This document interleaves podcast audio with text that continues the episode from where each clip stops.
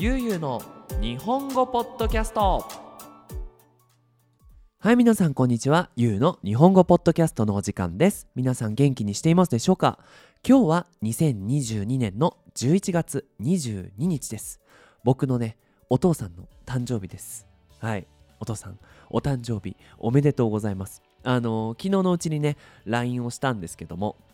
はい。皆さんもしっかりお父さんお母さんの誕生日にはおめでとうメッセージ送ってるかな？はい。あのー、ね送った方がいいですよ。まああの電話とかは僕しないのであんまり偉そうなことは言えないんですけども。ねなかなかこう日本人はねその家族とメッセージをするチャンスが少ない人が多いと思うので。うん、まあ、こういう機会にメッセージをした方がいいかなと思います。皆さんはどうですかね？はい。さあさて、えーと、今週からですねいよいよワールドカップが始まりましたね。カタールですよ。どうですか皆さん？自分の国出てますかね？ワールドカップワクワクしてますかね？僕はというとねそこまであのサッカーのファンではないのでまあメキシコと日本の出る試合はできれば見ようかなとは思うんですが結構ねこのカタールの夜時間ってメキシコの朝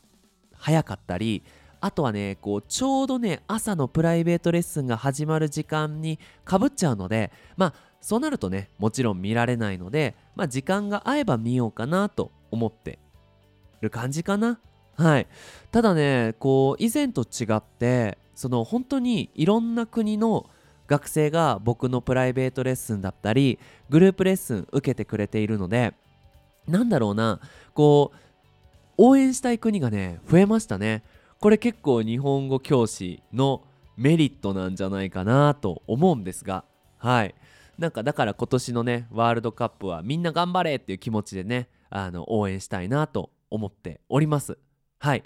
さあさてさて今回のテーマなんですが今回はちょっと日本語の勉強に関係するテーマでいきたいと思います。テーマは漢字。どうやって勉強した方がいいのかっていうようなお話をしていきたいなと思います。あのもちろんねこのポッドキャストを聞いてくれている人たちはすごく日本語能力が高い。もう日本語上手な人がいっぱいいるのでなんでも漢字なんて下手したらゆうゆうよりも知ってるよみたいなね人もいるんじゃないかなと思うんですがまあ僕なりにね日本語を10年間教えて、まあ、こういう勉強をしたらあのよく覚えられるのかなっていうのがいくつかねアドバイスしたいなと思いますので早速いっていきましょう。テーマはおすすめの漢字勉強法です。それではよろしくお願いします。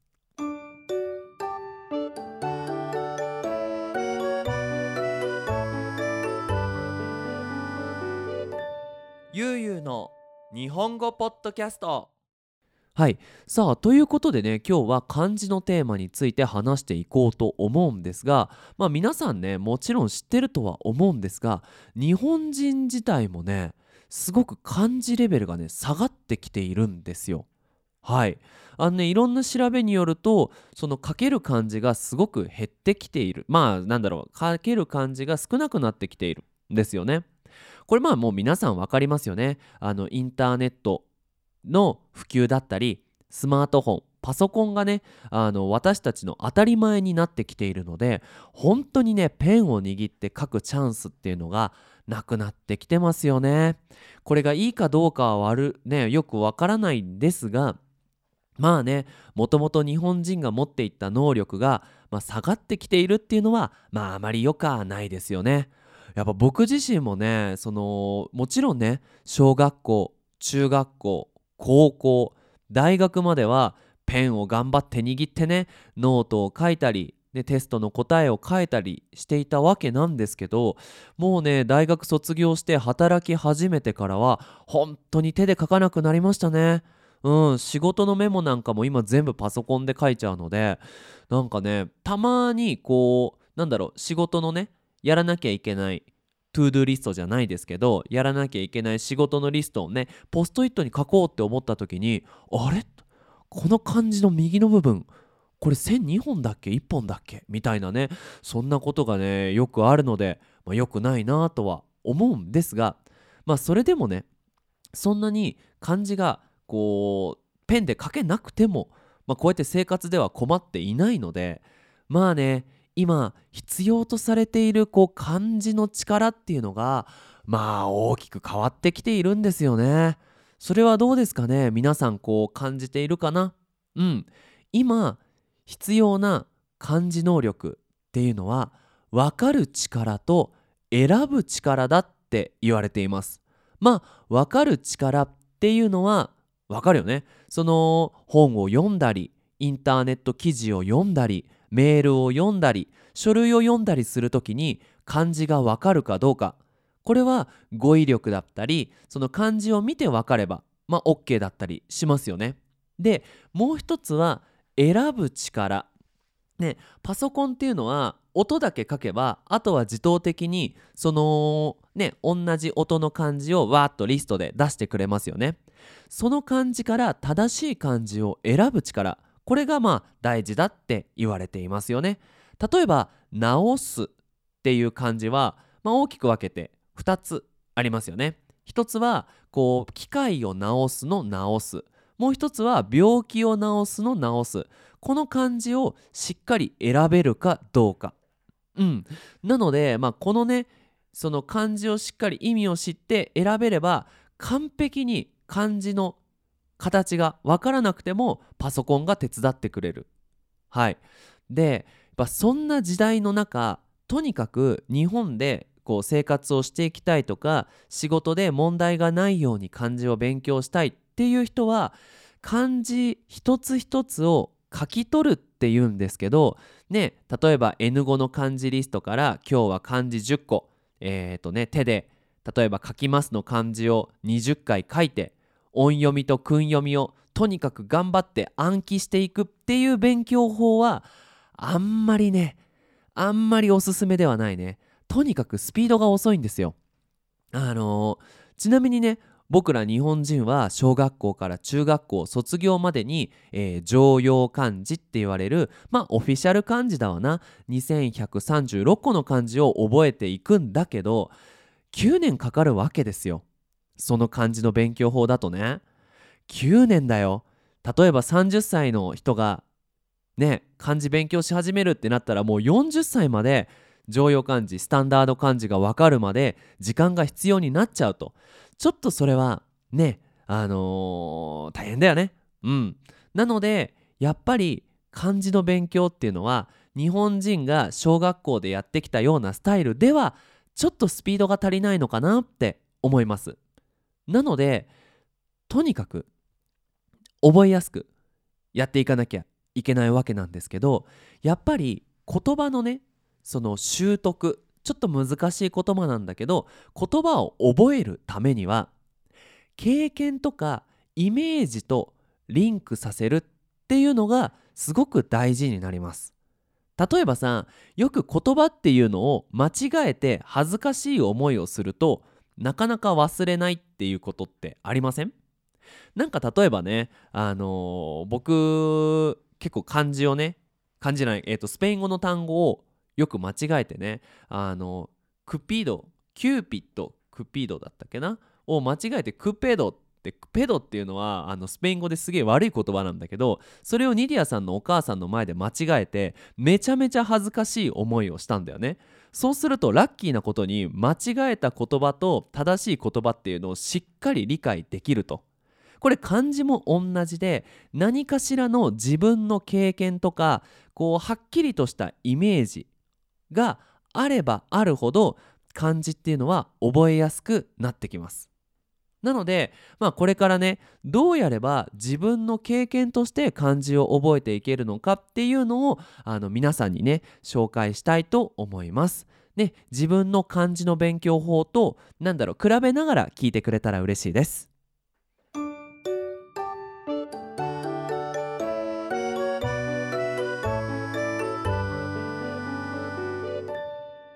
ゆうゆうの日本語ポッドキャスト。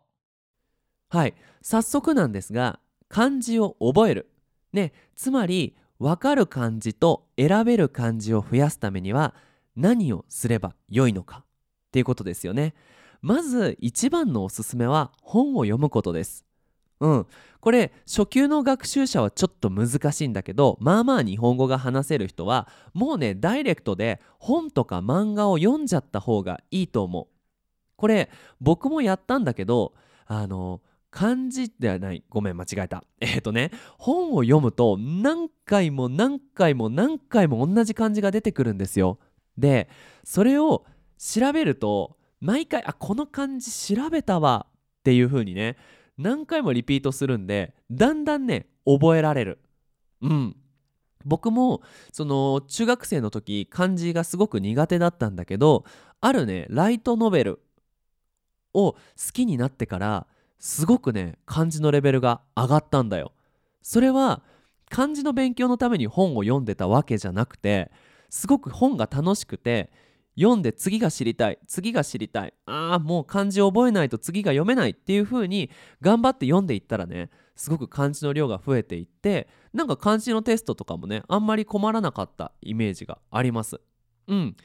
とにかくその一番大事なのは自分が好きな本を見つけること。ね小説が好きな人もいるし恋愛小説が好きな人もいるし SF 小説が好きな人もいるし例えばアニメが好きな人だったらそのアニメのライトノベルバージョンを読んでみるっていうのもいいアイディアだと思います。で本の何がいいかっていうと必ず本を読みながら多分みんなの頭の中でね物語が映画のようにこうビデオが流れるんじゃないかなって思うんですよ。つまりこう何かをイメージしながらこう文字を読んでいくとその物語と漢字が少しずつリンクしていくんですね。さっき言った自分の経験と漢字がこうリンク一緒になっていくと。うん。なのでぜひぜひこう本を読むっていうのをやってみたらいいかなと思います。で例えばちょっと漢字ねまだそんなにいっぱい漢字を知らないから本とか漫画を読むのが大変だっていう人もいると思います。そんな人におすすめしたいのがうんこ漢字ドリルっていうまあ漢字のドリルです。本です。はい。これね Amazon でうんこ漢字ドリルって調べてくれたらいいと思うんですけどこれね小学生が漢字を覚えるためにその作られた本なんですね。でこれ何が面白いってその漢字一つ一つに3つぐらい例文があって例文ってねあの例えば漢字の1だったら漢字の1を使った文例えば一番好きな本はなんだろうライトノベルですみたいなね。そういう例文文がついてくるんだけどその例文全てがうんこを使った例文なんですよ。すごくない？まあ、大体小学生ってあの1,000個ぐらい漢字を覚えなきゃいけないんだけどその1,000個の漢字全てにうんこを使った例文を考えたんですよ。この本を作った人はね。であのみんなどうなのかな？えー、うんことか汚い。うんこってわかるよね？ご飯食べたらお尻から出てくるやつだ。あれだ。あのうんこ汚い。やだ気持ち悪いっていう人は買わない方がいいんだけど小学生ってねうんこ好きなんですよ。うんこだけで面白いんですよ。だからその次の例文どうやってうんこ使うんだろう？みたいなこうワクワクした気持ちで漢字が勉強できると。例えば一番最初のね小学校1年生の漢字1なんだけど一番大きいうんこっていう例文がついてくるんですよね。めちゃめちゃ面白くないですか？うんなのでまあちょっとねあの気持ち悪くはあるんだけども気持ち悪いんだけどそのねもう一番でかいうんこ一番大きいうんこがもう頭に浮かんでプラス漢字も覚えられると。うんやっぱりねそのこういう風に強烈なイメージめっちゃ強いイメージがあればあるほど漢字は忘れられなくなると思うしそのいろんな例文を読んでいく中で自分の知らなかった表現エクスプレッションを覚えられるっていうのもこのうんこ漢字ドリル。ねおすすめではありますよ。うん今ねアマゾンで本当に世界中で日本の本が買えるからねもしお金に余裕がある人は是非買った方がいいかなって思います。うんあのー多少ね高くても絶対無駄にはならないと思いますはい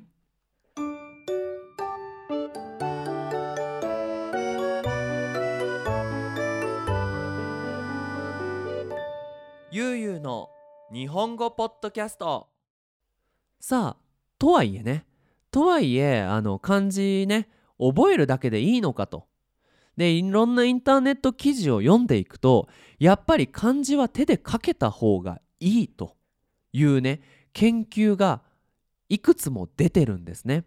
まあ大学で研究して漢字がたくさん手で書ける人と全然書けない人でその認知症アルツハイマーだよね。おじいちゃんおばあちゃんになってこう考えられなくなっちゃう病気。あれがその漢字が書けるのとこう関係してるのかどうかっていうのを研究した人たちがいて確かに手で漢字をいっぱい書ける人はその頭がねすごく頭をよく使ってるのでその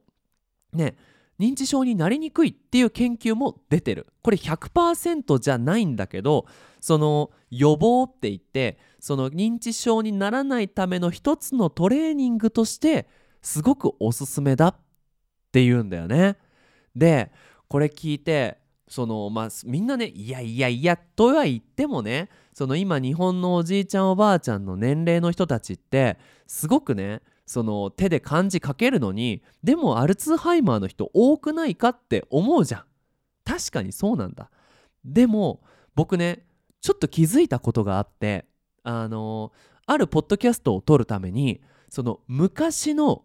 インタビューを聞く聞いたことがあって。その、まあ、三島由紀夫さんってすごく有名な作家のそのインタビューが、まあ、YouTube に乗っかっていてだから今から何年前？例えばろ例えばじゃないね。こう60年前とか？70年前とか？ちょっとよくそのね何年前っていうのは覚えてないんだけどまあ昔だな。でその昔の高校生がその三島由紀夫さんにインタビューをするっていう動画を見てねびっくりしたんだ。何がびっくりしたかっていうと高校生なのにめちゃめちゃ語彙が多いしその話す表現がぱいある。これ表現が豊かっていうんだけどそのすごくねいろんなエクスプレッションを使ってそのインタビューをしていたんだ。で、まあ、その後にそのゲームプレイだよね。そのまあ今の若い人が、まあ、僕も含めねあのインターネット YouTube を使ってゲームをしながら話すっていうビデオを見ていて確かに語彙が少ないのよ。うん。最近のね若い人って、まあ、言い方悪いけどえぐいとかやばいとかっていう言葉ばっかりでやっぱり綺麗な表現が少なくなってるし例えばやばいっていうのもやばいやばいやばいっていうのは危ないからやばいのかすごいからやばいのか何かに感動してやばいなのかねこれ全部やばいになっちゃうとその語彙がどんどん減ってくよね。でその語彙っていうのは手で書ける漢字とそのリンクしていくらしいんだよね。ねやっぱりこうやってさ僕もこうポッドキャストを撮っていく人としてその語彙がね少なくなっちゃうのはあんまり良くないかなって思うんだ。でこれなんで語彙と漢字が関係するかっていうとその人間の言葉の能力っていうのはインプットつまり読んだり聞いたりして分かる能力と書いたり話したりしてアウトプット自分から出すこの2つに大きく分かれるんだよね。で話すっていう能力は書くっていう能力に近いわけですよ。だからいくら難しい本が読めても自分で綺麗な文章が書けないと話す時にうまく話せなくなっちゃうと。これまずいよね。なので、まあ、皆さんもその日本語で上手に話したい綺麗なエクスプレッションで話したいっていう人は書くっていうトレーニングをいっぱいすると語彙が増えていくつまり使える言葉が増えていくわけなんですね。でじゃあ具体的にどういうトレーニングをすればいいかっていうとこれはまず日記を書く。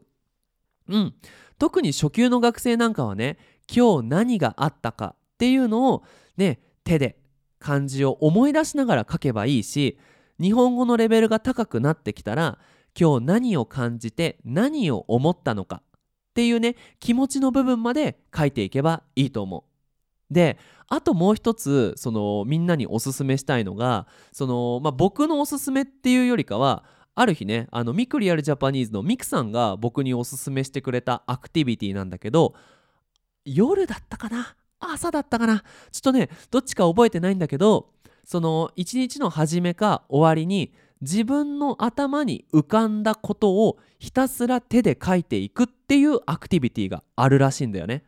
なんか自分が不安に思ってることとかやりたいこととか思ってることとか怒ったこととか嬉しいこととかっていうのをもうとにかくランダムに綺麗に文章じゃなくていいから手で書いていくっていう作業。これ自分の頭の中にあるものを言語化してみる。ちょっと難しい表現なんだけどね。そう。頭の中にあるものを言葉にするっていうトレーニングなんだけどこれをやっていくとすごくね使える言葉が増えていくし自分の気持ちがわかるっていうんだよね。確かに今こうインターネットばっかりでさその自分の気持ちがどうなのかって時々分からなくなっちゃうんだよね。うん。自分が何したいのかとか何が不安なのか。なんかよくわからないけど毎日楽しくないっていう人も多いと思うんだよ。なので、まあ、日本語の勉強プラス心のトレーニングとしてこの朝とか夜にね自分が思ってることを書いてみたらいかがかなって思います。であの最後になるんだけどやっぱり漢字っていうのは文字ではあるんだけどやっぱり単語なんだよね。うん。なので単語何か知りたい単語じゃないや、えー、と何かその話したい時に必要な単語っていうのを漢字で書いてみる例えばねさっき言ったトレーニングをまずはひらがなで書いてみてで漢字が分かんなかったら後で調べてその漢字を覚えていくっていう風にやってったらいいんじゃないかなって思います。はい。ということで今回は漢字の勉強法についてポッドキャストを撮ってみました。いかがだったでしょうか？最後にお知らせをさせてください。ゆゆの日本語ポッドキャストではパトレオンをやっております。えー、1ヶ月1ドルと1ヶ月20ドルスクリプトがダウンロードできるサポートがありますので興味がある方はぜひぜひよろしくお願いします。あとねあのー、僕の方でね週末えー、日本時間の朝に、えー、会話レッスンをやっています。4回のクラス50ドルになります。もしね、ゆうゆうと話す練習がしたいっていう人がいましたら、ぜひぜひ、ゆうゆう日本語、アットマーク、gmail.com まで連絡してください。インフォメーションをお送りします。ということで皆さん、引き続き日本語の勉強頑張ってください。それじゃあまたねバイバイ